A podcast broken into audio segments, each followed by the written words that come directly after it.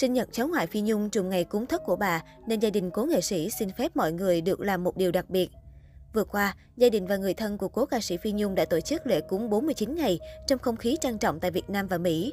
Tại Mỹ, lễ cúng bốn mươi chín ngày của cố ca sĩ Phi Nhung diễn ra tại Tịnh xá Giác An, California, Mỹ vào ngày mười bốn tháng mười một. Do không gian hạn chế nên lễ cúng sẽ chia thành hai khung giờ, giờ dành riêng cho gia đình từ mười giờ ba mươi phút sáng đến mười bốn giờ chiều và giờ dành cho khán giả từ mười bốn giờ đến mười chín giờ. Con gái Wendy Phạm và gia đình đã cùng các sư thầy tại Tịnh xá làm lễ chung thất cho mẹ. Khá đông người hâm mộ đã đến dự và thắp nén hương tưởng nhớ cho nữ ca sĩ quá cố. Do tình hình dịch bệnh khó khăn nên những người tham gia đã đeo khẩu trang để đảm bảo an toàn. Được biết, nhiều nghệ sĩ Việt đang sống ở Mỹ cũng đến thăm viếng cố ca sĩ Phi Nhung. Theo đó, danh hài Thúy Nga, ca sĩ Đức Tiến, ca sĩ Bằng Kiều đã có mặt tại Tịnh xá để thắp hương tưởng nhớ người đồng nghiệp quá cố. Trong lễ thất cuối cùng, Wendy rơi nước mắt đọc tâm thư gửi mẹ. Mẹ ra đi thanh thản mẹ nhé, con hứa sẽ làm những gì mẹ dặn. Con sẽ chăm sóc tốt hai cháu và cho bé học tiếng Việt. Con sẽ làm từ thiện và chăm sóc các con của mẹ ở Việt Nam.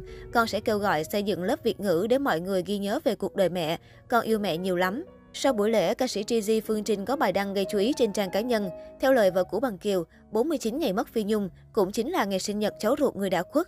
Được nhắc tới là Nathan, con trai đầu của Wendy, con gái Phi Nhung. Cụ thể, Trizzie Phương Trinh chia sẻ, Chủ nhật vừa rồi ai cũng chú ý vào ngày lễ cúng thất bốn mươi chín ngày của Phi Nhung, nhưng ít ai biết hôm đó cũng là ngày sinh nhật của Nathan, cháu ngoại cưng của Phi Nhung. Nathan là một đứa con và đứa cháu rất tình cảm, mỗi lần thấy mẹ khóc là đều chạy đến ôm an ủi mẹ. Vì ngày sinh nhật của Nathan trùng ngày với lễ thất của bà ngoại nên dì đã mua cho Nathan cái bánh. Sau khi các sư thầy hoàn tất lễ cúng bốn mươi chín ngày xong, các thành viên trong gia đình đã hát chúc mừng sinh nhật và lì xì cho Nathan ngay tại chùa. Vợ cũ Bằng Kiều chia sẻ thêm, thương hai mẹ con, đứa mất mẹ, đứa mất bà ngoại ở tuổi còn quá trẻ, không có gì có thể bù đắp cho sự mất mát to lớn này. Nhưng một điều chắc chắn rằng, Wendy và gia đình nhỏ của cháu sẽ luôn được bảo bọc trong tình yêu thương của gia đình thứ hai, với đầy đủ bà ngoại, ba mẹ nuôi, các dì cậu và anh chị em. Nhân dịp sinh nhật của Nathan, bà chúc cháu ngoan ngoãn, thông minh và học giỏi, để sau này lớn lên giúp đỡ cho ba mẹ nhé. Yêu cháu. Vì đây là hình chụp kỷ niệm sinh nhật của Nathan, nên xin phép cho mấy bà cháu được cười.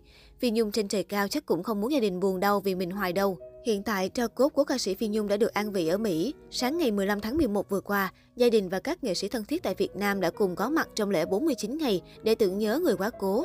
Tại Việt Nam, lễ cúng bốn mươi chín ngày của cố ca sĩ cũng được gia đình tổ chức tại chùa Pháp Vân, thành phố Hồ Chí Minh.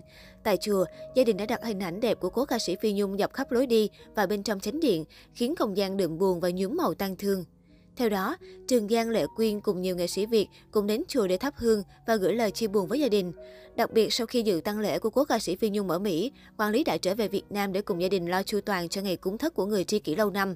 Sau bốn mươi chín ngày mẹ nuôi qua đời, các con nuôi của cố ca sĩ Phi Nhung đều xuất hiện đội tang trắng và cùng đồng ca để tiễn đưa mẹ. Trên trang cá nhân của mình, quản lý của cố ca sĩ Phi Nhung chia sẻ những hình ảnh lễ cúng tại Việt Nam kèm dòng trạng thái. Rồi ngày nào đó ta đi và chẳng thể kéo theo chị, bỏ lại đời với đam mê, rồi một mình bước quay về, bên kia thế giới bình yên nhé. Ca sĩ Phi Nhung đã qua đời vào lúc mười một giờ năm mươi bảy phút ngày hai mươi tám tháng chín tại bệnh viện Chợ Rẫy sau khoảng thời gian điều trị Covid mười chín. Cho đến hiện tại, sự ra đi của nữ ca sĩ vẫn để lại nhiều tiếc thương cho gia đình, bạn bè cũng như đồng nghiệp.